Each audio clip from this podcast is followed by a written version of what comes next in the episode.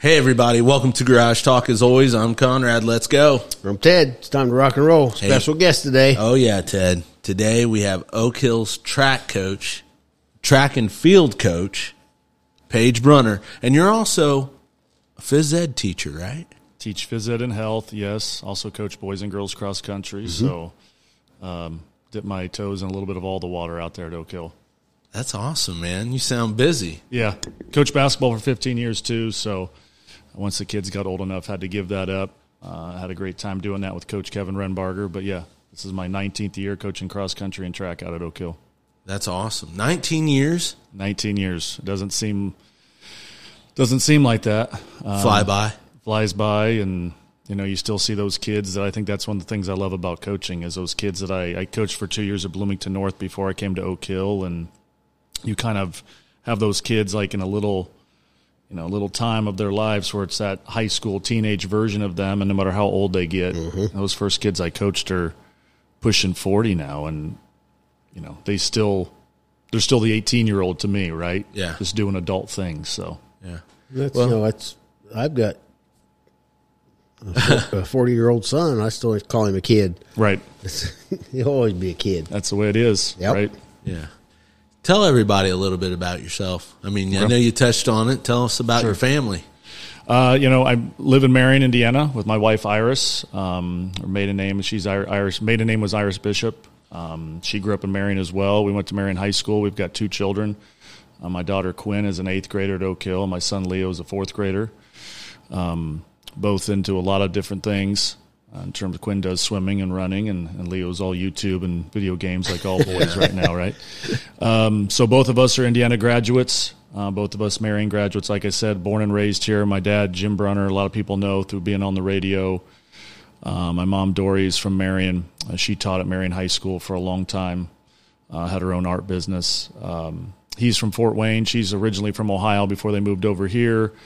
Uh, both sides of the family very athletic. Dad being a radio personality covering sports, I got dragged in a good way to everything you could imagine from high school to college, the pro sporting events as a kid, and my uncles were all college athletes, and my dad's side of the family up in Fort Wayne had a ton of college athletes, especially on the Division One side, and all kinds of different sports. So, just grew up in a family where sports were kind of the priority or the focus or it's what you did. And and I kind of grew up during the, the golden days of the Marion Giants for basketball and football and baseball and all those sports. And so I grew up doing everything. I think I dabbled in every sport you could other than uh, tennis or I'm sorry other than wrestling I did do tennis other than wrestling and swimming at one point. I stayed pretty far away from those. But um, you know, I was one of those people that was destined to play the big three sports in high school football or soccer, basketball, and baseball. And just kind of out of dumb luck, uh, one of my dad's buddies started coaching cross country at Justice Middle School, and he needed numbers. So my dad actually paid me to go run. um, and really didn't try real hard, but had success. And when it came time to being a high schooler, to me, the coolest thing in the world was a Marion Giant letter jacket and I wanted that thing worse than anything. And I kind of had to make the hard decision that I was going to get there a lot quicker running and playing basketball than I was going to, um, you know, playing football at the time as a you know 6'3", 140 pound kid. So um, had success in high school, had an opportunity with a scholarship to compete at Division One level at Auburn University. Had a great experience with that. Got my butt kicked. Probably should have gone to a lower level, but at the time I my grandfather was like, "Hey, if you got an opportunity to go big, you got to go big. You can always come back down." Um, and having grown up in a family where you know high end sports was kind of what you focused on, it was awesome to go down there for SEC football games, and the basketball team was I'm good when. I was there. So, uh, like I said, I, I didn't train hard enough, didn't take care of my body the way you should at that level, and um, you know, ended up having to transfer. Was going to transfer to Butler, but the guy I was going to run for at Butler got sick, had to uh, resign from Butler, and so at IU kind of became the choice, and I just wanted to be a college kid and do college kid things, and running wasn't in the cards anymore. So You're smirking when you say right. that. I almost wonder yeah, what it is. I, I figured out that too much time away, it's kind of too tough to get back into it. So I, you know, lived with uh, my best friend and college roommate at IU was Jared Odell from Oak Hill, who played for the Hoosiers, and so I got to kind of tag along with the basketball team for a couple years and get to be a part of all the stuff that they got to do through the Final Four run and everything. And at some point, just kind of missed running. Um, went out and did it one beautiful day that you know you have in Bloomington this spring, but my body just was no longer letting me do those things. And I thought, you know what, coaching allows me to kind of get at a higher level. And there's two amazing high school programs. You know, I had an amazing high school coach in Terry Lakes at Marion growing up, and I reached out to him. And there's two great programs in Bloomington and North and South. Larry Williams at South and Charlie Worthen at North, both Hall of Fame guys, and they both reached back out to me, but Charlie was the one I went with at North, and he let me tag along for two years. I was his shadow and got to coach state champions and teams that won semi states. And plot, you know, to be honest with you, probably planned on staying in Bloomington mm-hmm. forever. Uh, you know, I think that was the place that my wife Iris and I were content with. But I was also coaching basketball at, at a junior high at the time, and you know the way things worked, all three positions opened up at Oak Hill at the same time, and you kind of make that move thinking, okay, this is a little starter piece. I'll go coach cross country and track and basketball at Oak Hill for a couple years, and here we are 19 years later. So, um, you, you know, loved it, didn't love, you? Love it. Love every second of it. You know, have gotten more involved with the association and all kinds of things over the years. But like you said, it there's times where it seems like it's year one, and there's times where I feel like, man, I've been doing this a really long time. Yeah. Well, that's you know going back to high school. You know, you were a three-time state qualifier correct? Yes, and yes. Track and field and cross country, both. Yes, and both. And uh, we're fortunate we brought the four bite relay along, which helped me get down there. And and I we had some success at that level, but I think for us at that time, you know, now looking back on it, I cut a lot of corners in high school, and I kind of got by on talent and my physical size and those types of things. And I try to tell kids that now, and I think you know kids just look at you like, oh, you don't know what you're talking about.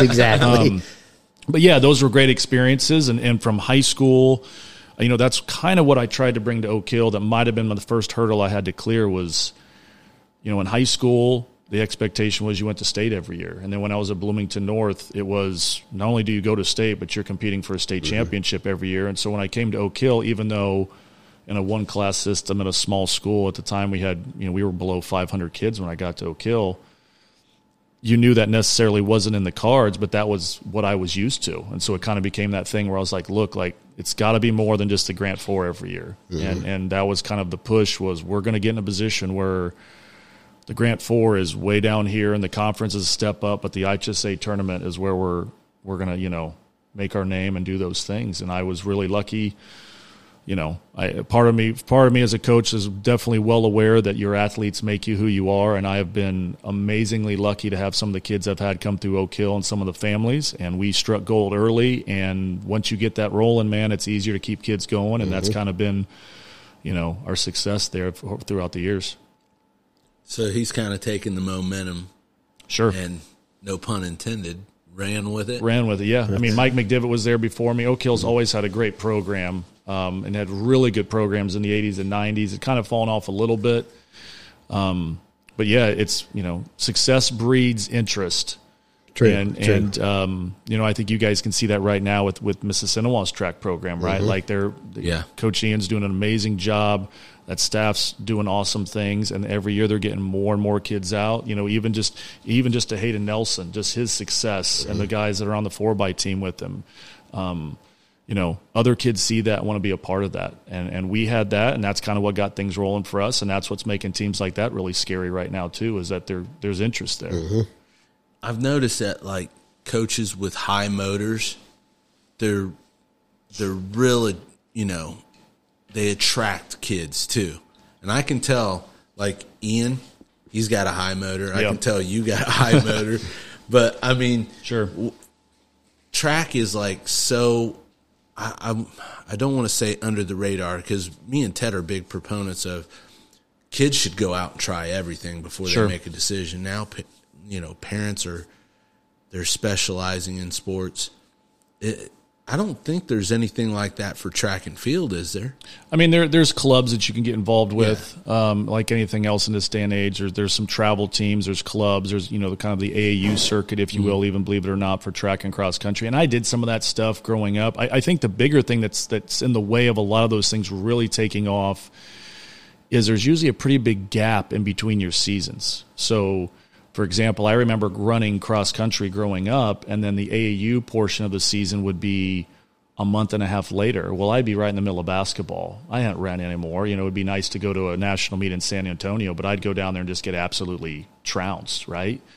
So I think you've got a few, you know, we've had a few specialty kids. You know, Sammy Summers came through our program and track was his thing, right? Like he he knew, mom and dad knew from a year very young age this kid is going to be a high end athlete on the track.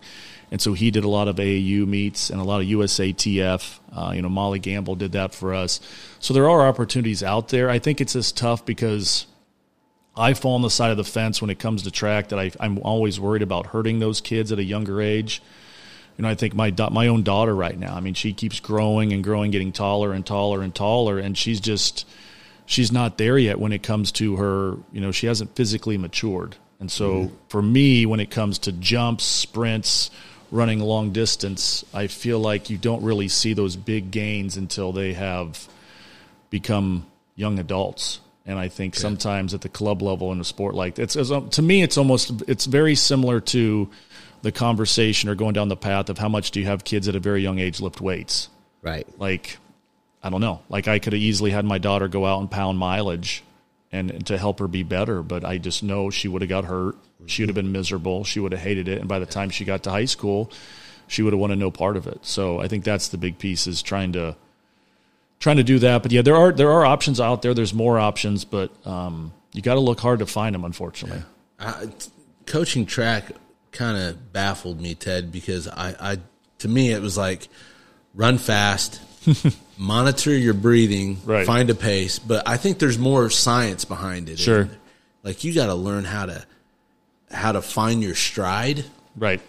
There's, I mean, I yeah we have kids on our team that we're just trying to get them to run from point A to point B as fast as they possibly can and keep their lunch in their stomach and you know just kind of do their yeah. thing, right? Yeah. Once you get to a level, you know, we always tell kids you made the mistake of showing us something. Uh, we had a young girl the other night on Friday, and we had meet, we were at a meet at Taylor, and, and she dropped a really solid 400, and you're kind of looking at her going, "You you messed up." Because now we know where you fit. Now we know what event is yours. This is where you're going to be successful. And I think I think the thing we try to do with our track program is get those kids to trust us. That we tell them, look, we've got a handful of kids that track is their thing, a very small handful. We got 95 kids out, I think, for track this year. Man. Majority of those kids are not out there for track, right? They're out there for social aspects. They're out there because they want to have an opportunity maybe to get another patch for their jacket. They're out there because it makes them better for soccer or football or mm-hmm. basketball. And I think I've had to be open up to that and be like, yes, yeah, I know you're a soccer player, but let's come do this to kind of connect the dots for the fall. Um, and we've kind of had to go along that way of, you know, we're not going to waste your time. I think it's the big angle we've taken is come out here. You know, we just had a senior football player come out. He'd never done track. He came out and said, Hey, are you good if I come out for one day and just kind of see what the throws are like? And we said, Yeah, like we'll watch you. And if it's bad, we'll say, Hey, nice knowing you. Go do something else. Um, and so I think that's the avenue we've taken is we've got to say, hey, let's find something for you. And then once we find that area, then we start breaking it down more into, you know, here's how you need to worry about, here's how we work on your breathing, and here's how we worry on your gait, your stride, or your arms. You know, arms for so many kids and hip flexors are really weak. Uh, kids just aren't very mobile anymore. You know, I started noticing. So that's that's a big piece. Yeah, I started noticing. Uh, I don't know. It's a couple years ago a lot more kids running without moving their arms. yes, and, and uh, it it made me think, you know, how what's going on in the gym in the gym class in elementary right. school because uh, that that to me, which I'm in my head, I'm I'm I'm a coach, sure. you know, with my kids and stuff, and I probably shouldn't, right? but I've always, you know, said in your nose, out your mouth when you're running, right? Uh, long distances, sure. And uh, you know, watch how you swing your arms and right. get comfortable. Right. Probably totally wrong. I don't know. Right. But I, I just started noticing all these little kids running like they're a jet. Right. Like they're getting yeah. ready to take off. I think that's the Fortnite run. Yeah. Oh, is that what it my is? son call it. I'm not real sure, but it, it must be right. I think sometimes. I mean, I and this is not directed towards you. I literally just heard this in a clinic, and it made me laugh because it'd been a few years that I'd heard it. But I Uh-huh. think sometimes it's that it's that kiss mentality of keep it simple, stupid, right? Yeah, Like yeah. No, you can I've direct got- that I've got- towards you me. know, but I got your. I mean, it's funny you say that about the breathing because I do think I think at a higher level, there's kids that you can break that down with. But I think at the high school level and junior high level, I there's more times than not that I just tell a kid, "Hey, quit worrying about the breathing. Like, just breathe." Right? I, I especially on the female side, I think I've always had some girl runners that at least comes across to me that there's a worry there on how they sound right? They don't want to come by a group of people and be making a lot of noise and be gasping for you. You know, boys don't care, right? They're going to come by mm-hmm. and probably spit into the crowd and act like idiots. Yeah. But I, I you, sometimes I got to look at those girls and say, hey, like it's okay. Like you're running three miles really, really hard, or you're running a 400 as hard as you can. Like this is not meant to feel good. And I think. You know, kind of what you touched on. You know, that's the big obstacle we clear a lot of times with those kids is even the kids who are good, it's do, it doesn't feel good right? They're just able to push through a little bit better, or you know, for lack of or to, to make it simpler, they're just getting through it more. But yeah, the arms. You know, I know if they're not playing tag anymore in the in the playground and recess, but a lot of kids that aren't moving their arms or driving at all. So you got to work on that a lot and try to get them to understand that. I think they all think the faster I move my feet and the quicker and shorter steps I take, the faster I go. And trying to get them to understand, no, like we got to cover ground. You've got to fly almost and your arms are helping you do that. So, you know, my college coach, you couldn't say this now, but you know, in the late 90s, early 2000s, you know, he always used to say your hand if you're a guy, your hand should come back far enough when you're really getting after it that you could block somebody from stealing your wallet. Right? And he'd, he'd say to the girl athletes, you need to reach back far enough that someone's trying to, you know, grab your butt, you can slap their hand away. Like, you know, you Yeah. got to get get your hands away from the front of your face and get them down and so yeah, th- there's a technique element there too. But like I said, some kids, you know, it's just trying to get them out and getting them to point A to point B, and then once we once there's a break in the ice or the armor there a little bit in terms of where they can be successful, then I think you try to fine tune it a little bit more. Yeah. Now that's uh, uh, you've also coached the Indiana cross country all star team, correct? Yes. Is that are you selected to do that or So you have we have the uh, Indiana Track and Cross Country Coaches Association, the IAT CCC. That's always fun to say. Um, a mouthful, isn't It's a mouthful. Tongue, tongue So- twister. Tongue twister. I was a part of it in terms of going to clinics and stuff early in my career, but basketball really took those opportunities away from me. Um, in a good way. I mean, I'm not, you know, it was just one of those things I couldn't get to a whole lot. And my coach Terry Lakes had always, you know, kind of been on me like, "Hey, you need to get a part of this. You need to do these things. You're you're doing great stuff at Oak Hill, but you know, the state could use you in this bigger." So, once I gave up basketball, that kind of became my next avenue. Was okay, how can I get more involved? Um, just again, out of dumb luck, it's amazing how things happen. They have a Indiana cross country team. The All Star team is the top 12 seniors in the state of Indiana at the state meet every year, and they go over a couple weeks after the state meet and they run against the top seniors from Ohio, Michigan, and Illinois. Some years Kentucky and Pennsylvania is there. I think West Virginia's come over before, and I've had athletes in it. It's a great mm-hmm. event. It's So one of you get to see some really good. yeah, we we get to meet and be around some amazing kids, and I think that's one of the reasons. And again, nothing against our kids, but I think the the intrigue there was if you can get involved with that, even on a year where maybe your team's down, you always kind of get to be around that that Division One next tier kind of kid. Um, and right around the time I was interested in helping more, they had an opening on the staff. I was an assistant coach for a year. The guy was stepping down, and I kind of was the most involved or most anxious party involved at the time. And, and they kind of said, Hey, we feel like you could do a good job with this. And so, yeah, they named me the head coach, which was, you know, for me, there's we there's so many things we do at Oak Hill that I don't want to use the small school tag, but it was an honor for me just because Right. all the coaches of the Indiana All Star team over the years have been from your bigger schools. So to be a small school rep was awesome. Uh, there's only a handful of people that have done it, and at least to me, it's the it's the who's who of college or Right. high school co- coaching for cross country. And so for them to put me in that position, uh, I think this was the fifth year I've been part of the program. Fourth as the head coach. It's a lot of work at the end of the season to get these kids recruited because not all of them say yes right? because there are other meets now. You know, this year we had the kid from Carmel who's you know just ran the fastest two mile in the history of the state of Indiana. You know, he's got other things to go do. I get Right, that. Like he's right. going to go be a national champ, but you still end up getting kids that are top 20, top 25. You know, Brennan Butchie ran in that meet his senior Yeah. year and won it. Uh, I've had some athletes run in it, and it just once you get them over there it's kind of one of those deals where they've spent four years competing really hard against each other, and it's fun to see them kind of interact, even in the day of social media. Like it's the first time some of them have really been like, "Yeah, I've run against you fifty times, right?" and and it's also fun then to watch them in track. We spend a weekend with them over in Ohio. Uh, get them a lot of cool gear, take them out to eat, you know, run together. They've got a great banquet after the event where all the kids get a real nice medal. We won it a couple years ago um, when I was fortunate to have Molly Gamble on my on the team, one of my own athletes. This year, Ty Garrett from Center Grove won it from the boys.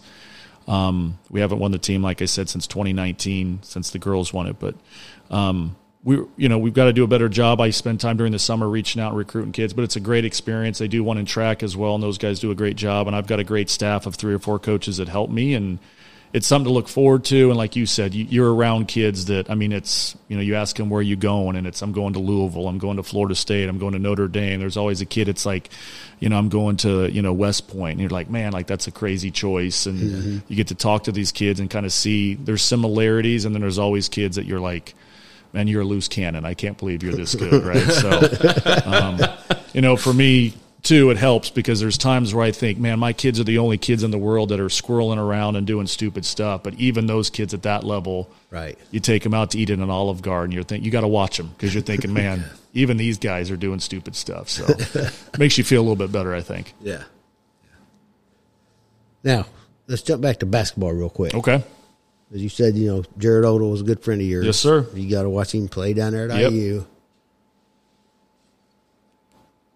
So they played in the championship game his senior year. They did. Was that right? They did against and, Maryland. And yep. Mike, Mike Davis was a coach. Mike Davis, yes, sir. And now Mike Davis's son was three points away from breaking the all-time NCAA That's scoring crazy. record. Because he was a baby when I was down there. Really? Yeah.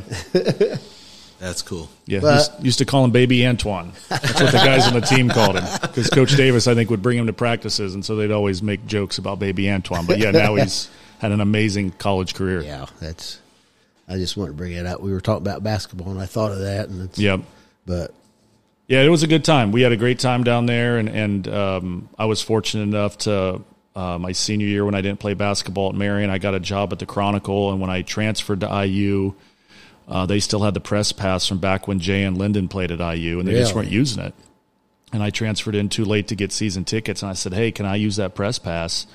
And they made the mistake of sending it to me one time, and after then, I didn't answer my phone calls when they called. And so I sat from me to you courtside at every IU game oh for man, three or four years. It was amazing. The Final Four, Big Ten tournaments, and so uh, it was amazing to be down there. Crazy to be down there during the Coach Knight, Coach Davis switch, Uh-huh. and kind of see all those things and see some of the specials about it and kind of know what was really going on. But what Right. gets put in documentaries that you're like, Yeah. I don't remember it happening like that, but.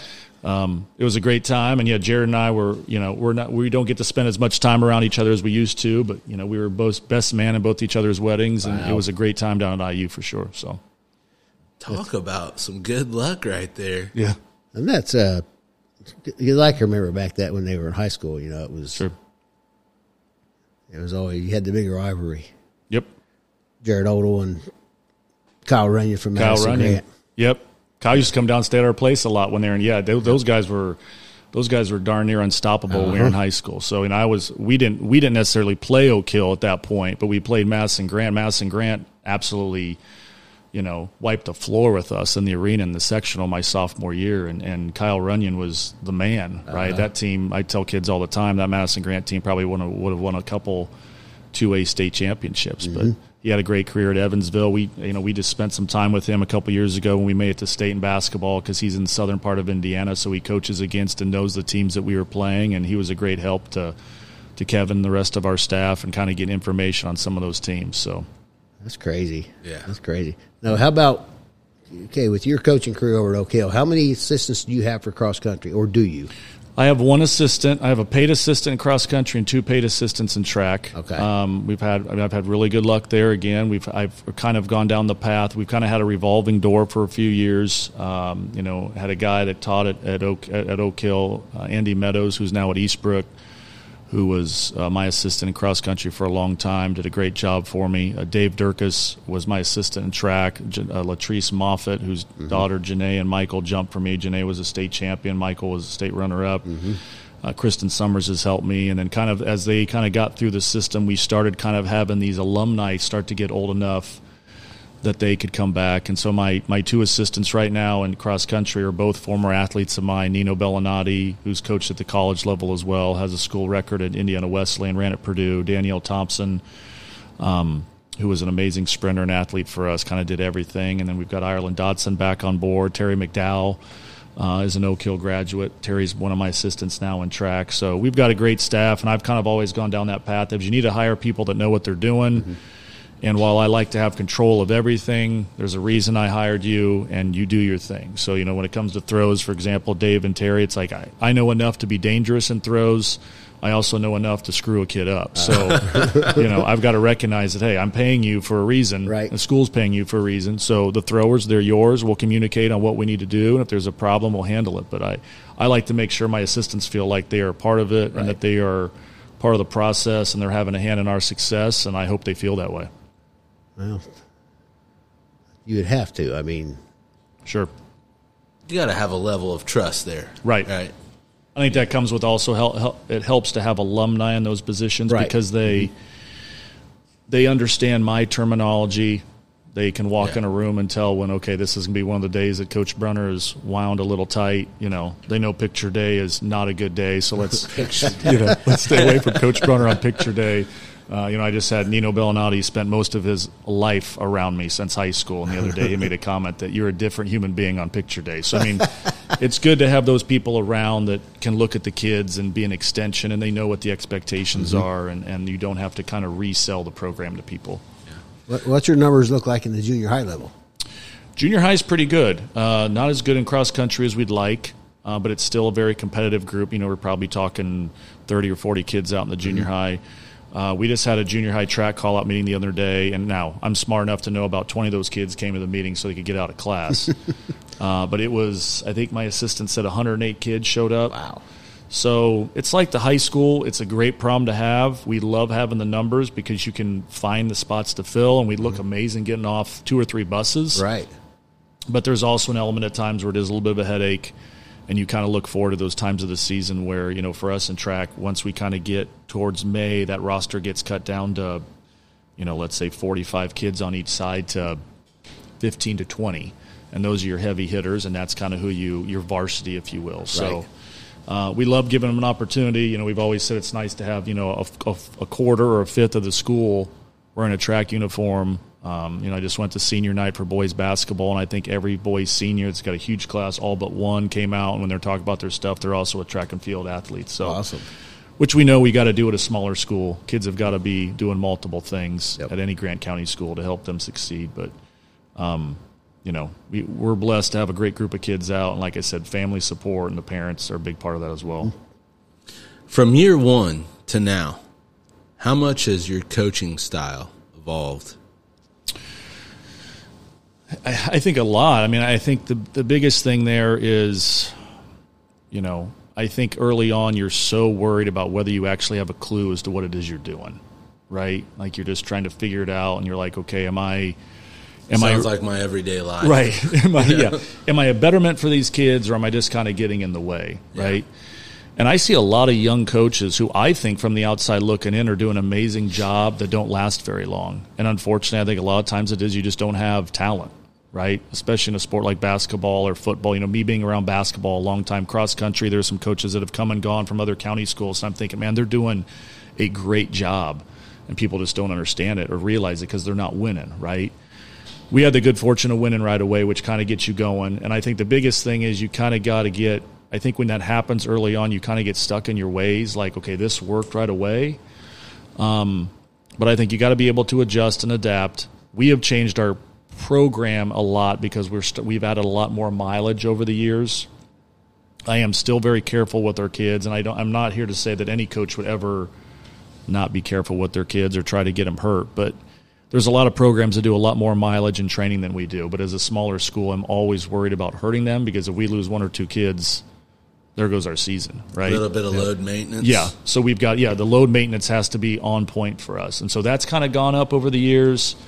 Um, but, you know, I also say I've lost patience over the years too. So, um, because there's an element there where you've done so many things right and so many people have had success that you want to look at these kids and be like, hey, you just got to do what so and so did and it's going to work. But again, they're teenagers; they've got different priorities and. Yeah.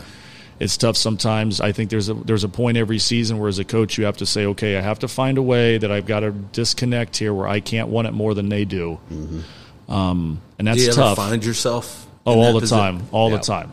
You got kids that you're sitting there thinking, man, you have a golden ticket, and you are don't even know until don't even know it. You're ripping until they're thirty, and Right. they're like, "I should have listened." you're ripping it up and giving it to somebody else, or, or there's kids around them that can see that.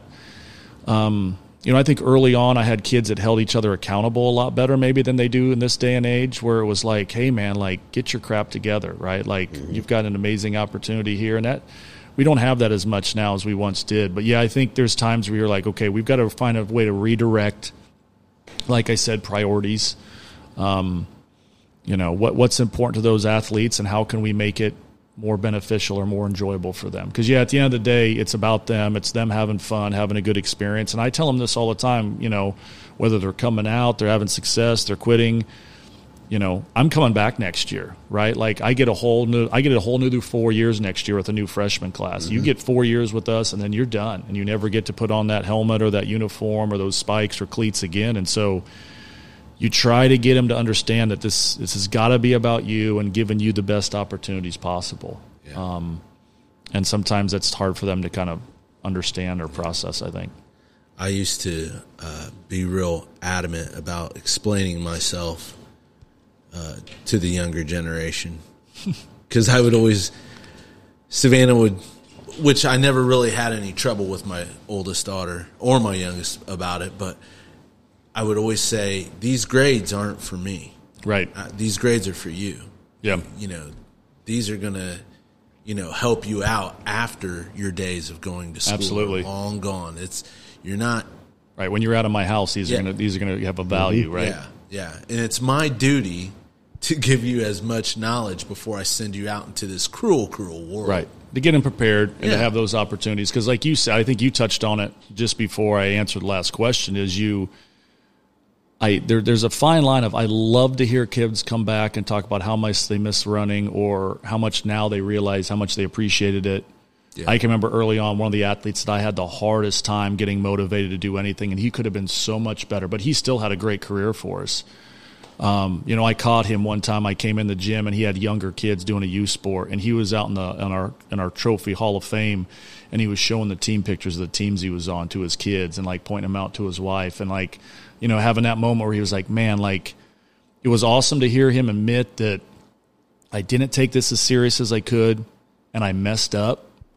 But it's also painful to hear that because you're like, yeah, like I'm trying to get you to understand that in the moment, and you're just not as unfortunately as coaches, you see it on senior night. You see it whenever the season ends. You see that pain and that release. I've been in that basketball locker room enough to know that what that looks like when the season all of a sudden is over with and it kind of hits them, and you're just trying to get them prepared for that. I think the whole time. Yeah, I feel like it's once in a blue moon you stumble upon a really intense, focused kid Right. that is, you know, their eyes on the prize. Right. And I think I, I, you know, I can't say this for everybody, but I think the more I've coached, the more I've, I can connect the dots on the kids that we have had come through Oak Hill that have been your potential state champions or your state medalists multiple times in a one class sport, have gotten Division One offers. Yeah. Those kids, like you said, are hyper focused. Um, they don't miss practices. They're not sick. You know, they're eating well. They're, they're, they, I say it a lot. I feel like recently they allow you to coach them. I tell kids all the time, I'm paid to coach you. Like I don't have a problem babysitting you and, and doing other things, but You know I what think that means. there's a, there's a, there's a tough aspect there. Yes. Kids that are coachable are going to turn into good employees. Sure, that's a great you sign. know. I've seen that before. Yeah, I mean, because that's what you are doing right now. Sure. I mean, you're coaching track, but you're also trying to prepare them right. Yeah, because not the- all of them the- are going to be track athletes in college soft by all means. Right, Yeah, you're coaching life. Right. You know, Life lessons. communicate and come tell a mm-hmm. coach. You know, my favorite is when your their friend comes to practice and says, "Hey, so and so's not going to be here," and I'm like, mm-hmm. Dude, you have access to a cell phone now. You have access to email now. You know where my classroom is. Mm-hmm. Like, it's not hard to come by and say, hey, I got to go to work, coach. I can't make it happen. Don't send your friend over to do that. But because you and I both know that's not going to work five years from now when Right. they're working somewhere. Mm-hmm. You can't send your buddy in to tell them you're sick and keeping it break at the up. house. Yeah. to, to break up with their yeah. job. Absolutely. Yeah. like you mentioned about kids going to college, you know, but you know, my record still you you've had forty eight athletes signed to compete collegiately, Sure. and that's that. You know, we talked about it a little before we start. You know, it's these kids. It doesn't have to be D one. Right. Go somewhere and get an education. You get an opportunity. Yeah, and that's I think that to kind of go back a couple questions, and I probably should have thought that that's another area where I've really changed. Is I think early on, and I and again, it goes back to me making my own mistakes. Like I should have gone to a Butler, I should have gone to you know at the time, unfortunately, Indiana Wesleyan and Taylors of the world aren't what they are right now in Right. cross country and track. Um, but Auburn was a reach for me. It was a great reach and a great experience.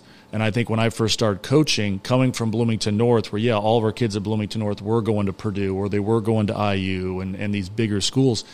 That first couple years I coached, I think it was yeah, like you got to go to Purdue and you got to go to Ball State, and mm-hmm. you got to go to Tennessee and Ohio State, and then these kids were coming back just like I did. And I think ultimately at some point you kind of realized that okay, if you can get your education paid for at any level, we need to do it. And I think the hard sell of that is getting kids to understand that there's opportunities out there in cross country and track that they don't Right, get. right. That they don't. I don't think they understand a how good cross country and track is in the Grant County area, um, and then b the the opportunities that are out there, especially at a Division two or NAIA level.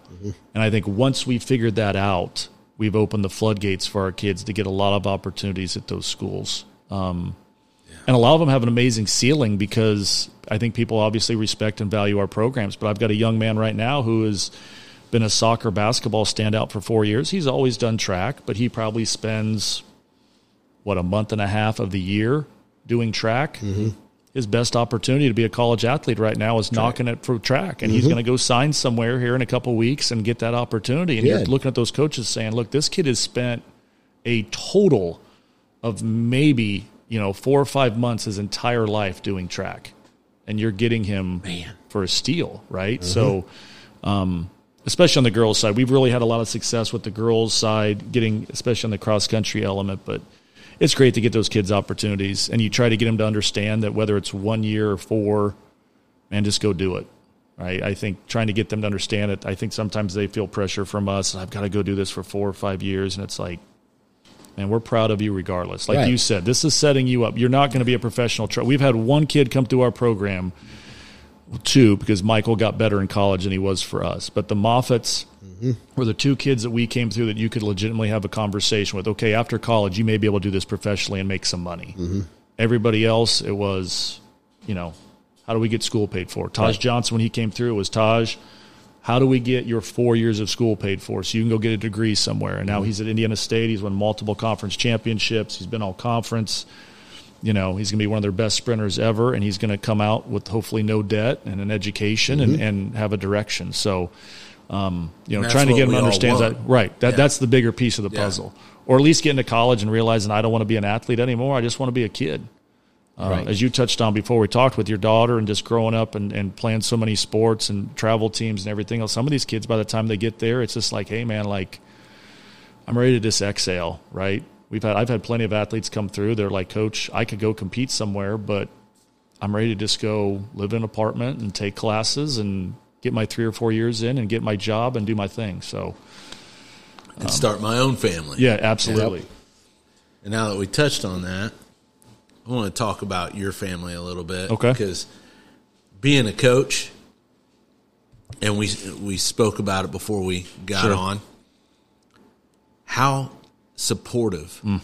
and how much is that, you know, uh, apply to your success? Oh, it's it's it's. I don't know if I can put that into words. To be honest with you, I, I think, you know, I I, ho- I think she might agree with this, but I would think being a coach's wife is probably one of the harder things to do because there's a very fine line there of understanding that it's there's so much of coaching is done after hours, mm-hmm. And I think that even in sports like cross, and I think everybody recognizes the basketball football element, right? But to be successful, you're not just, it's not a school starts at eight, practice is over 530 gig. It can't be. Right. If it is, you're not going to be successful unless you just have unbelievable kids walking your halls. And so what Iris has been able to do for me or her support or her, you know, allow allowance is the wrong word, but being in a position to do what I love and having her support is is I can't like I said I can't put that into words um, because I know the sacrifices they make, especially when I was doing three sports, mm-hmm. uh, those late nights. You know, this weekend's a prime example. You know, I she I got ready to go to work on Friday, and she said, "Well, I'll see you Sunday," right? Because it's we had a meet Friday night. We left right after school. Yesterday morning, I got home late Friday night. Yesterday morning, I got up, got on a bus before eight o'clock. We went to Indiana Wesleyan, had another meet. Got over at four four thirty, right? Um, and so that's tough. Um, and she spends all those times with the kids and all those yeah. hours. And mm-hmm. you know, once our once Quinn and Leo were born, you know, now she's in the stands hauling around a baby or trying to entertain them. And it, it got cool when Quinn was old enough to come on the buses with us. Um, you know, Quinn's birthday was the same day that we won the basketball semi-state a few years ago, and I remember her being all decked out. It was on, you know, she was born on St. Patty's Day, so she's all decked out in green. So having them in those pictures is awesome, and uh-huh. I've got great pictures of my son pretty much sleeping on the state championship trophy during our pep session after when the state, you know, yeah. having them at state meets. You know, there was for a while there that our kids at the state meet did better when they were there, so they kind of became the good luck charm. But they keep me grounded.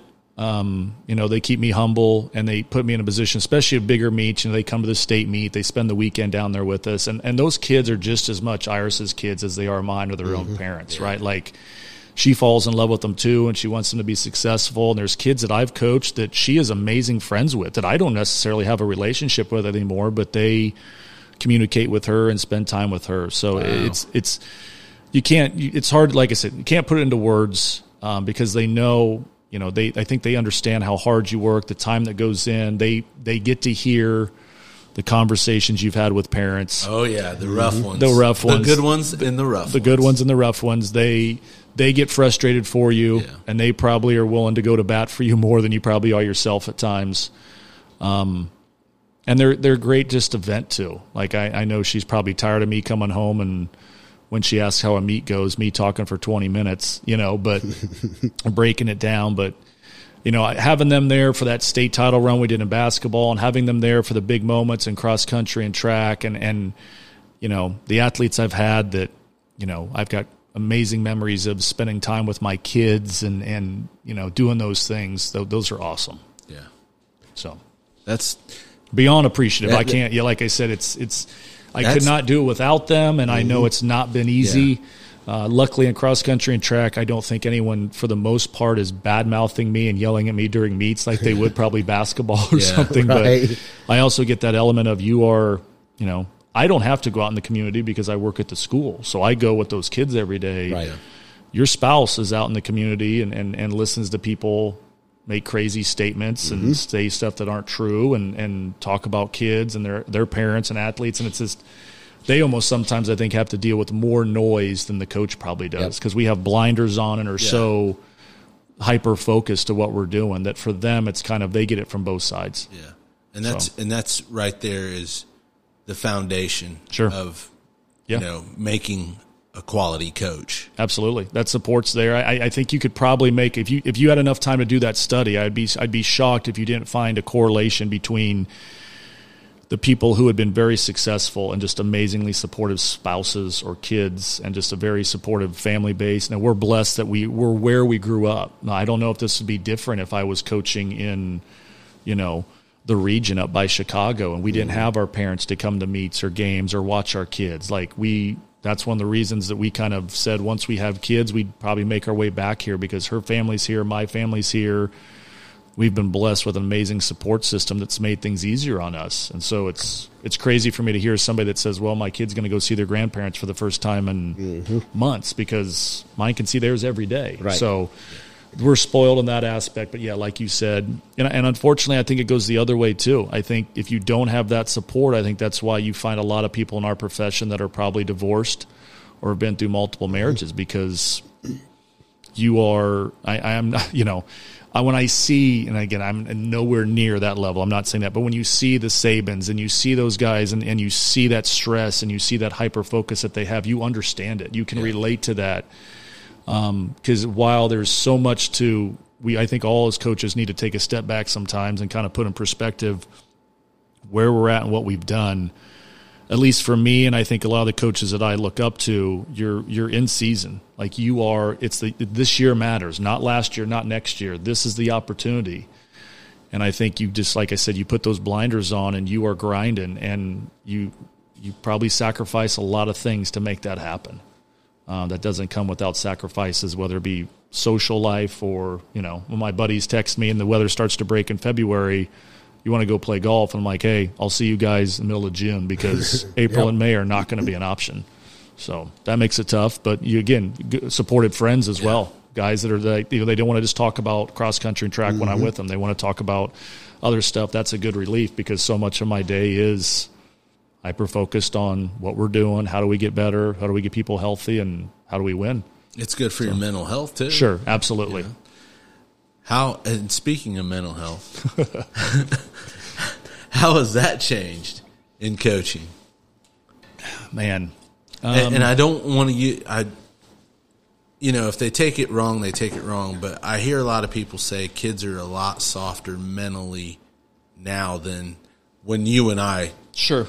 And I'm probably older than you. I don't. I don't know, but Probably. Maybe.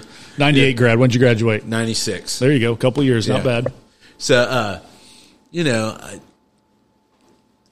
I, always say you can't yell at kids anymore. Right. Uh, I, I, I've seen like suicides. Sure. Running suicides was right. like the worst when we were kids. Right. They don't even call it that anymore right. just Line because drills, of right. the negative connotation. Sure and it's not discipline. Right. It's correction. Right. But it's all the same. Sure. So, so where do I fall in that? With, with the mental health. Yeah, that's it's it. tough. I mean, we. I literally just had this conversation yesterday. I mean, so much, especially my sport, and all sports are mental. So I'm not saying mm-hmm. that uh, or have a major mental component, but I think running, especially. Um, I think when you coach boys and girls, I think I still struggle with that. And that's another area where my wife comes in and kind of helps correct me in that I feel like I can approach a teenage male athlete with a certain tone mm-hmm. or aggressiveness that I can't certain female athletes. Now some of my female athletes that have been dogs, yeah, they can they they'll tell you, "Hey, give me I want a butt chewing. Like I didn't do this right. Like yeah. what do I need to do to be better?" But I've also had ones that are very successful that you have to find that fine line of okay, like where's the what do you need to hear, right? Um, I I think I don't. Um, I'm not saying I don't disagree with the kids have changed aspect. I think it all goes back to they have so many different things at their disposal now. I think mm-hmm. the thing that's frustrating to me is the I think there's been a change in the and it's tough to say because I know you don't want to say winning is everything, but to me winning is cool and I don't mean in a way of getting notoriety, but if you're going to put in the time, I tell my kids all the time, if you're going to come out here and run seven miles in the heat and have football players yell at you when you come by, right? Because you're not playing football. I get it. I did the same thing, right? Uh, when you're doing that, there's got to be a reason. Like I have, I it, it's simple for me to look at a kid. It's not to come in last, right? Right. I, it's simple for me to look at my all-state kid and say, I know why you do this compete. I know why I did it. I wanted yeah. to compete. I wanted to win. I was good at it. It's my kid who gets second to last every race. I'm thinking, dude, I have no idea why you do this. Now I know the bigger picture. They're probably getting more out of it than the kid I have that's successful. But that's the kid you look at and say, man, like if he's willing to come out here and do this, like you know, you guys up front, you got to understand that you're, you know, you've been blessed with a talent maybe that this or physicality that this kid doesn't. So, but I think that element of wanting to win has dwindled a little bit. Uh, and I don't know if it's all the stuff with youth sports and getting rings at tournaments when you're nine or ten, or you know, or getting you know a room full of medals. Like I'm, I'm excited right now, and my daughter gets a ribbon at a swim meet, right? Like, mm-hmm. Um, because I know it's something that she's definitely earned through time that she's put in, and I think at least from my approach, there's kids that we have lost from our program that it, that I just want to go in a room and say, dude, you've done this for two or three years. You've been all conference. You've won championships. What else do you want, right? And and again, there's other priorities. There's other things that go into it. Um, cross country and track, I do I do have the graceful aspect of cross country and track that we're already running. So it's tough for me to, unless they're a thrower. You know, if our throwers leave a shot put or disc somewhere, they run the next day, and that doesn't look very good to them, mm-hmm. right? That's entertainment for everybody else. But I have to, you know, basketball. Yeah, we did a lot of line drills when I was a basketball coach when they messed stuff up because, like you said, we got to correct that. Like we got it. This has to be. We have to take something that's not fun and doesn't feel good and help that correct that behavior. Cross country and track is kind of hard to do that because we're already doing that every day. Mm-hmm. So, you know, push-ups might be our thing that they dread having to do five push-ups, right? Even though yeah. that's not very many. But yeah, I mean, it's tough. It's because I'm I'm almost yeah. willing to say that in in the future physical you know having to do okay you mess sure. up 10 push-ups right that's going to be a thing of the past mm-hmm. you know at having to do something physical as sure. a pun- not punishment right I hate to say it. I, I, think I've changed enough as a coach over the last few years where I think for me, my bigger frustration a lot of times in those moments comes from it's not not being it's not uncoachable. It's just a, maybe a lack of listening. Like I feel like if I tell a kid, "Hey, this is what I need you to do," or even I tell our kids all the time in races, like if you come by me and you're dying, and I'm at, I'm at, you know I'm yelling out, you know, check your arms, like we talked earlier, or mm-hmm. control your breathing, or you know, get your eyes up. My kids all just stare at the ground. I, you know, all the time sarcastically will yell, "The track's not going anywhere." Like you're good, right? If I can see that that registers and they make an effort, even if it doesn't get the result we want, I'm like, okay, like we can work with that, right? I think it's when you're asking them to do something over and over and it's something simple and it just cannot get done that that's where you kind of have this banging your head against a wall moment where it's like, hey, this is not that difficult. You're the one putting the time in. Mm-hmm. Like we've got to change this. So, um, but yeah, that that's a fine line. That's tough. Um, you know, I know if we're talking to other coaches, it's it's it's it kind of depends on the teams that you have and, and what their goals are. And, you know, the, the state basketball team we had, those guys knew we, we, we should have made a run in 2017 and we got upset. And so that was kind of the driving force in 2018. They were willing to do anything and everything in 2018 because they knew how that felt. Uh-huh. Sometimes you don't get that luxury. Mm-hmm. I've got a group of boys right now that in cross country next year will have a pretty good chance of maybe making a run to go to the state finals and I've had multiple conversations with them that it's stuff's got to change because there's not enough. I know what it takes to get there. I also know what it takes to fall short personally, and you're gonna you're you're on the other side of the fence right now. So how do we get to the other side? And hopefully that motivates enough.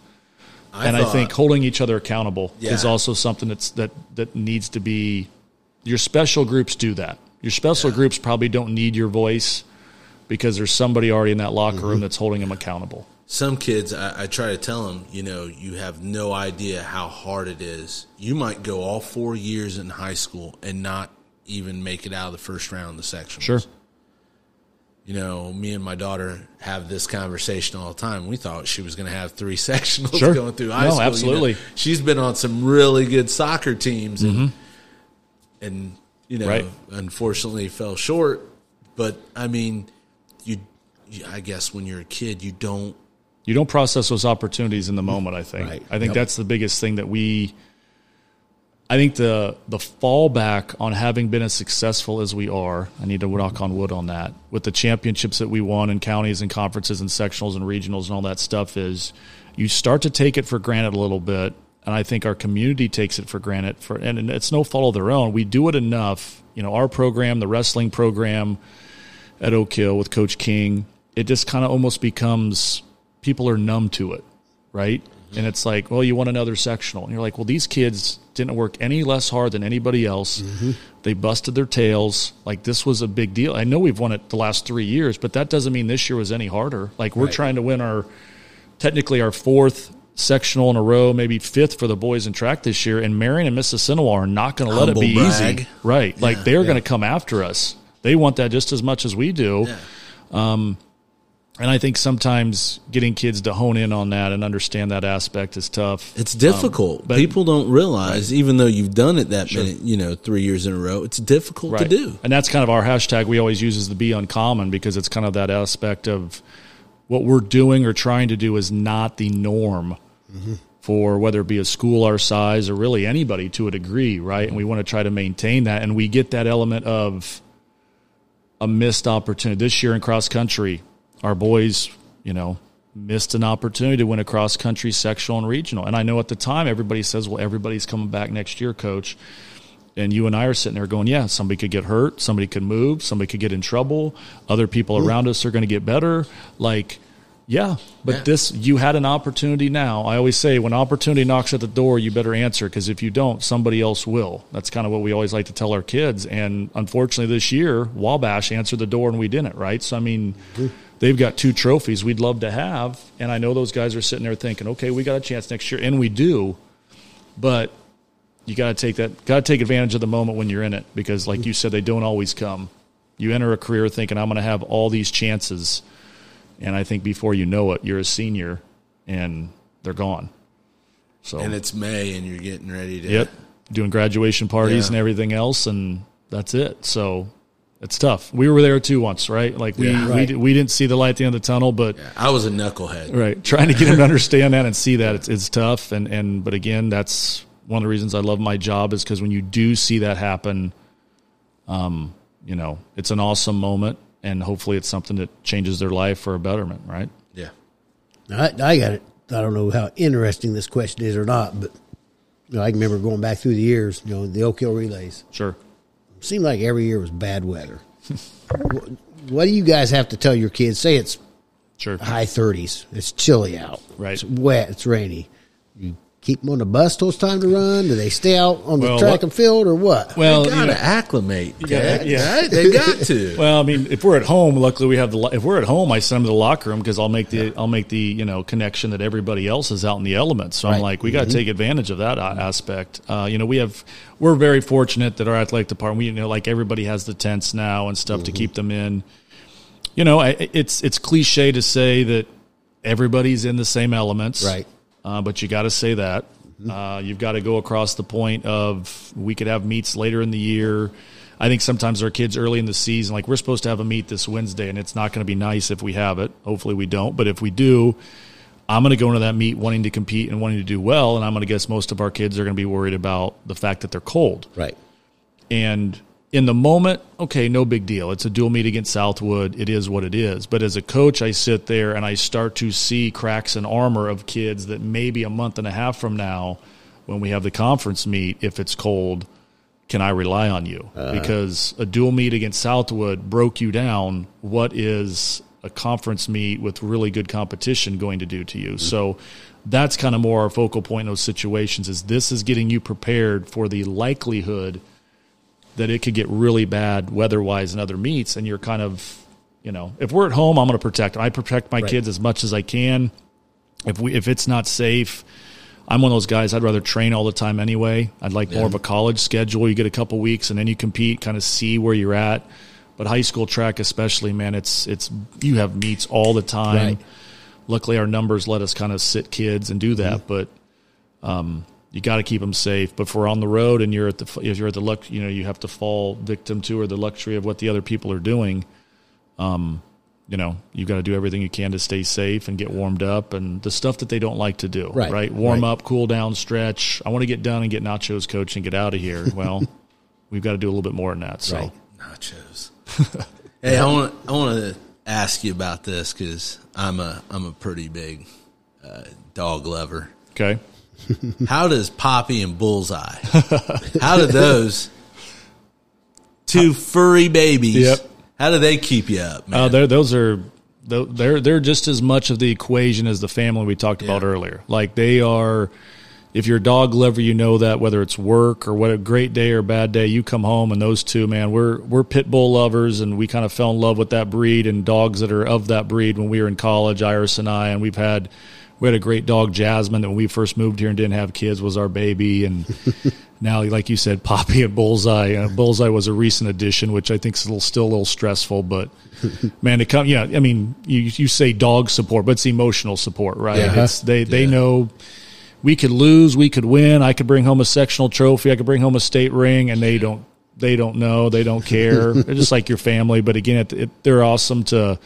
That's another support system to calm you down and and take your mind off of you know what a referee did or what a parent asked or mm-hmm. whatever the case might be. So they're another big piece of that Yeah. making your way through this profession. I got four females at home, and only one of them is always happy when I walk through that door. well, I'm not going to say that, but The one, with, the one with I four understand legs. what you're Yeah, saying. the one with four legs is always like, "Hey, Conrad's right. home." Everybody else is like, Oh, oh, here we go, right? Yeah. Yep. It's this guy. Now, No, Coach, how, how many indoor meets will you guys run before you start your outdoor season? So we're in a tough spot, um, and I think I could, you know, I'll take I'll take the blame for that in terms of our approach. But for years with the indoor season, our spring break, the indoor state meet, which everybody wanted to get to and do well at, was at the beginning of our spring break. So we were able to sell it to kids to say, hey, make the state meet. You know, we had a chance every year, and because the state meet indoors is actually broken up by class. So you have a small school, which is one A, two A, three A football level, and then big school four A, five A, six A. We were in a position where we could compete for the small school pretty much every year for a good stretch there, and kids were getting medals and having good representation. But they flip flop. So when we did that, we would have probably maybe three meets we would go to before the indoor state meet. Obviously, basketball runs into that. There was one year we didn't go to any meets because the boys made a basketball run. Um, then we had the COVID year, but then we switched um, switched our spring break now to the back end. State meets now on the back end, and it just it's brutal um, because I'm too competitive, and I'm and I expect too much of our kids in our program to have kids qualify and then go away for a week and not do anything and then take them down there against the Brebeufs and the Concordias of the world, the teams who've got kids that are beyond hyper focused Right. and go down there and still compete and do well, but definitely underperform. There's no doubt you're going to underperform if you just spend a week hanging out in Florida. We all would, right? right. Not taking anything away from them. And so when that happened, um, we kind of had to take the approach of indoor was just kind of the reward for the kids who have been putting in work during the winter. We can't take everybody. Some kids, you know, we've got a couple really good discus throwers. You can't throw disc inside, so they can't go. But we went to three meets. We went to one at Indiana Wesleyan last weekend. Like I said, we doubled up with Taylor and IWU this weekend just because we put them both on the schedule for the hope that our boys would win a basketball sectional. We knew one of those meets would be taken away. When they didn't win, we ended up just taking advantage of having both meets because of our numbers. I know more teams are doing more. Like if we'd probably be doing one or two more if we had a chance to really take a bunch of people down to state meet. And again, I can sit there 19 years in and be frustrated about it and be miserable and go home and be in a horrible mood because nobody wants to go to the state meet and be here and I can demand that they're going to do it and then kids aren't going to come out. It's I hate to say it's easier and safer, but it is for the program to be like, look, we're going to qualify. If you're here, we'll think we'll look at what the plan is to go down. Like we have a pole vaulter that's going to probably make the meet. He'll be here, so we'll go down um, and compete and hopefully do well and get a medal. But for the most part, it's like, hey, let's let's get you qualified. Let's get you that certificate. We won't compete in the meet. Enjoy spring break. When you come back, we've kind of, kind of told them last week when outdoor hits after spring break, it's it's go time. And at that point, the excuses stop and all the other junk that we've kind of dealt with so far that we do every year. It's not just one group.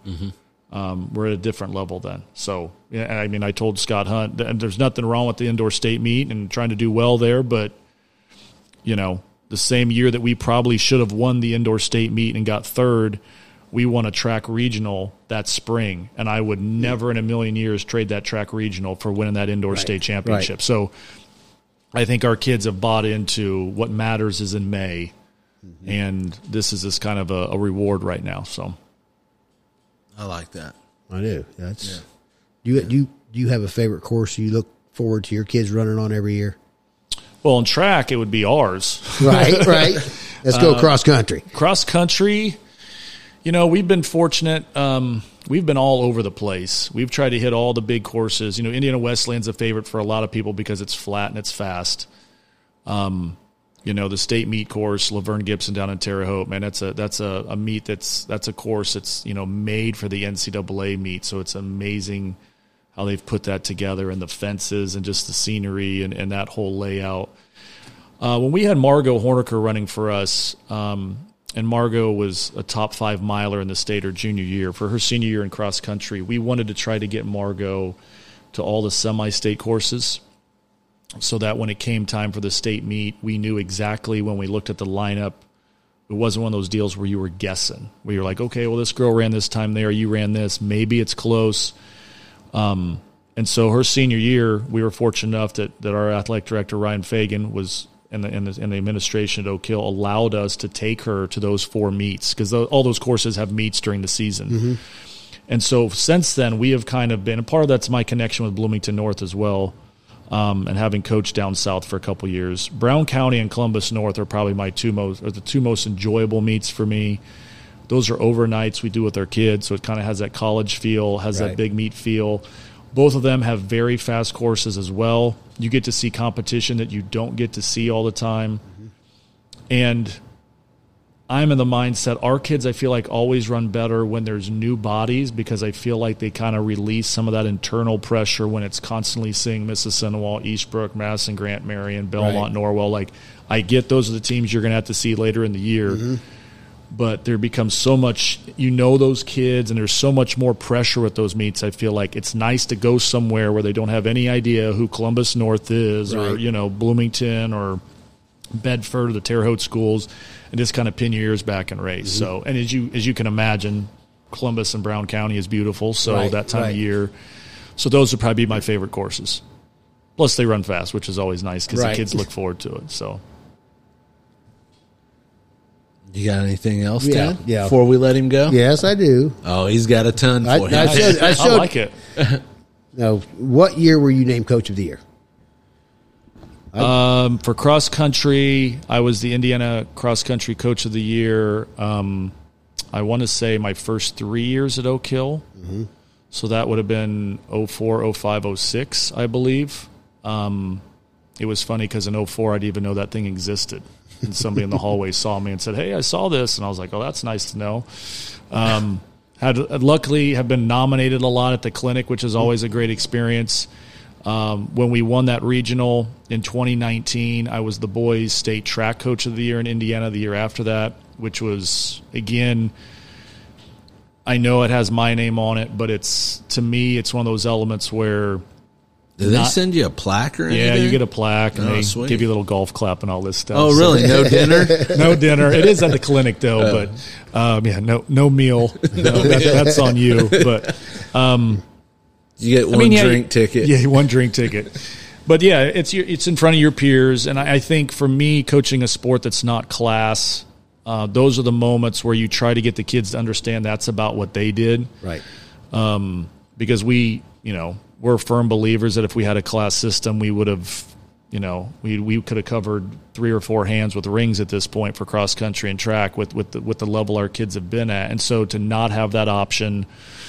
Um, you know that those moments are for the Janae Moffats and the Margot Hornikers and the Taj Johnson, and Sammy Summers, and the kids that have come through our program that maybe never got to be. You know, Janae got to be a state champion multiple times, but for the kids who who getting to a regional might have been our biggest moment because of the Carrolls and Homesteads and mm-hmm. Carmels of the world.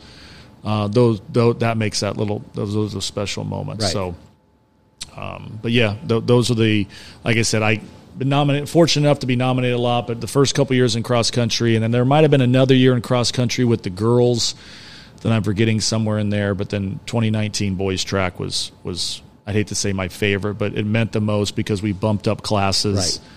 And that team was so special and did stuff that nobody at our size had ever done. So that was a very cool moment. Like you said, you didn't even realize that existed back in the day. Right. It's just like I didn't realize there was a Miss Indiana track and field yes athlete of the year that yep. you had as well. We did. Janae was Miss Indiana track and field her senior year 2015. That was uh I I told her she was part of the All Star mm-hmm. Uh, meet for track, and I knew they did that. They do a it's kind of like football. They do a miss they do a miss track and field for everybody. Then they do like miss sprint, miss field event, miss like endurance. So there's four awards, and I thought, well, you'll probably be the field event one because she had won two state championships, had just lost her sophomore year, or junior year, so she had a chance to win three, won two, got second the other year to a girl that who ended up going to. Uh, uh, I forget where she went, maybe Indiana. Janae obviously went to Purdue and won some Big Ten championships and, and won a team title there as well. But uh, it would surprise me when she sent me a message that night that she had won that. So, you know, we have that. We've got that banner. We had, you know, Courtney Moses was Miss Basketball in Indiana, and, and I know that basketball is is what Indiana is known for. But it was very cool to have Janae get that award and Oh, yeah. win two state championships. And when Janae won her second state championship, the school redid her banners, and so I have the old gym banners hanging up in my basement from when she won a state championship. So. I always say that my biggest my biggest contribution to Janae was putting her name down on paper and driving her to meets on a bus. So she won those two state championships, I got offered to go speak at every clinic in the oh, country about Oh, man. high jump, and I said I can tell you how to start a bus and park it because that's about that's about what I did for that girl. But it was amazing to have her as part of our program, and her mom was a tremendous help, and, and have Michael part of that. But yeah, that's a that's one of those things that sometimes as a coach I look back, I see other people win awards, or you see kids do certain marks, and you kind of forget who you've had or what you've been a part of. And so sometimes you kind of have to pinch yourself. And when you see those awards given out, you kind of have to be like, "Hey, we had this. Like Right. we've we've been in that room before and sat at that table, and um, you know we've had a lot of special kids. But that's one that's one very cool moment. Yeah, That's awesome. He's a very grounded individual. He is. Isn't he? Yes, he is. That's pretty. we'll take that. We try to be. It's tough though. I know he doesn't like moment, the Colts, tough. though, Conrad. I know. He's I not. A know. Colts, he's not a Colts fan. I'm a Steelers guy. Sorry, How do you feel about Kenny Pickett? love me some Kenny Pickett. I liked him too. Yeah, I so liked him too. Before was- he went, he got drafted by the Steelers. before he got drafted by the Steelers. yeah, I, I mean, I was wanting him all year. I know that's it's easy to say once he came in and had success. So, you know, is he going to have the same career that Big Ben did? I don't know. But there's also times that I was ready to break a TV watching Big Ben. So, I think it puts in perspective how good that guy was. Though Yeah. once he was gone, you I think you definitely realize that he did some special stuff. But yeah, like Kenny Pickett, like what he does. Loved him fighting guys on the field against Buffalo. So that kind of sold me right there. Typical Steelers fan. That's right. yep. There's a lot of them That's around what here, won though. him over. That's right. There's a lot of down around here. 40 and Yeah. fighting guys on national TV. Yeah. You win me over that way. Yeah. So Very good. Well, Coach, we appreciate you taking time out of your Absolutely. Sunday and coming hanging out in this old dingy garage. I like it. This is a nice setup. Yeah, Ted does a good job. Yeah, we appreciate you coming on. Absolutely. I love you guys having me. Sorry I couldn't make it happen before, Oh, but you're this is fine. awesome. I know that you guys do a great job with this, and I've seen a lot of other people that I value and respect on here. So it was a very cool opportunity to get on here, and hopefully I gave you the answers you were looking for. You did. We appreciate It's it. a conversation, you Sure. know, just shooting the breeze. man. Absolutely.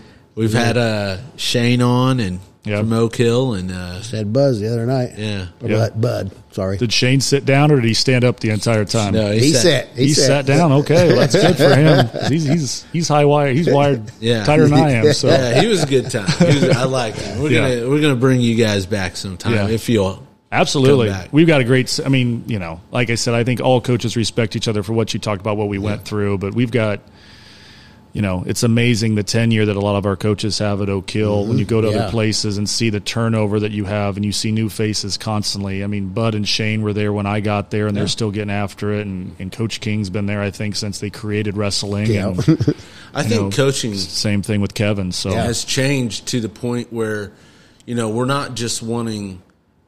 Well, I, when I say we, I'm I'm talking about parents or schools. I I think they want a coach that not only knows X's and O's, or Sure. you know, they want someone that can develop and maintain positive relationships Sure. with the athletes that they get, and even if you know they're not a lay coach and they're in the school, Yeah. they they want them as a teacher Sure. to develop and maintain relationships in a positive manner. So Absolutely. There's there's that element of doing that, and I hate to say it, but there's also that element of kind of like you said, giving those kids a home and a place that they can feel accounted for and know that they look forward to doing it. If they got horrible stuff going on in their life, we try to say, you know, we've had kids that have had parents that have been sick or they've had situations at home with parents separating and just, you know, all the horrible things that teenage kids have to deal with. Mm-hmm. And you try to say, man, this needs to be your escape. Like this needs to be the And that's why public schools Right. are 90 so minutes a day that- Sure. 90 minutes a day where you can Mm-hmm. zone out. And sometimes they can and it works and sometimes man it's just too tou- it's too hard for them. Yep. So but appreciate that I get that opportunity to try Mm-hmm. to do that for them and, and be a part of that equation. Yeah, I've told my kids before because I've had I've my youngest. She's always like, "Man, I don't want to go to school." I'm like, "There's some kids they they're ready to go to Right. school. Mm-hmm. Absolutely. They- they- that's the best part. Of, that's the best eight hours Right. of their day. Best, safest, mm-hmm. yeah, they get fed, Yeah. all those things, man. So makes your kids hopefully put things in perspective of how good they got it. So I'm gonna go home and remind mine that too. Thank you, coach. Yeah. Absolutely. Thanks, Coach. guys. Good- Awesome. Good luck this year. Appreciate it. We'll have you try to have you back on this summer. Maybe we'll talk about how your season went. Uh, we'll see. Hopefully it's good news. Hopefully, hopefully Ian doesn't beat up on us too bad. So Yeah, and, and the hard thing for me is though, Go Mississinewa. That's right. I'm sorry, coach. Uh, those guys are loaded, Yeah. man. They're a scary group right now, so we're gonna have to figure something out. Speaking of that, find out how they do. You know, it's, it's so hard anymore because we don't have a local newspaper every day anymore. Where I used, I remember eating my cereal in the morning with the Chronicle Tribune Right. open, and I got it on the score box. Right. that's all I'm reading. Scott's spread thin, man. Love Yeah, Scott. I Hunt. He does yeah, a great I- job. I- but he's He's everywhere. he's got to do everything. It, take pictures, be there. Got crazy timelines to get stuff in. I get it. So So I told him, I said, as It's much, much he does, he should be getting Dan Patrick money or something. I'm telling you. Yeah, yeah, we I need think we're, get I think we're all in that boat though. Uh, yeah, So we need to bring him back on the cast again. He was fun. it's getting ready to get real busy for him though. Yeah, absolutely. I know. He's got a little break after basketball, but Yep, we saw him yesterday. He was at both our meets this weekend. So Wow, appreciate awesome. Scott Hunt and Yeah, love the did- support he gives all our athletes and our kids. So. he does, and, and it's everybody. Yep. Yeah. We want to give our sponsors a shout out. You need uh, uniforms? Call Stephanie Parker at Beast Prince. Jennifer Swanner at Nicholson 2.0. You're Buying or selling. Buying or selling, she'll help you out. Mama Pearson Soporium in beautiful Gas City. That's where you get your smell good on. Yeah, I, I, I need to smell good sometimes. I was gonna say, you Ted. going up there today, Conrad? I get my smell good there. My wife That- hooks me that- up for see, that. there we Yeah, go. there see? we go. Paige You Brunner, shout out. Backyard Builder for all your quality fencing and decking needs. Call Eric Skeens at 765 667 5974. I think quality is a key word there. Quality. They, they've got that down to a science. It's amazing. And Jonesy's Lawn Care, residential and commercial. Ted, what else does he do? He's going to give you that buzz cut you need. Yeah, that's right. yeah, I need that, don't I? Call him at 765 667 5097. Alt House Auto Body and Towing. Call Scott Watson at 765 348 2414. And if you need something towed, Ted, they do that too. Well, better give them a call. Yeah, 765 499 1534. Thank you, guys.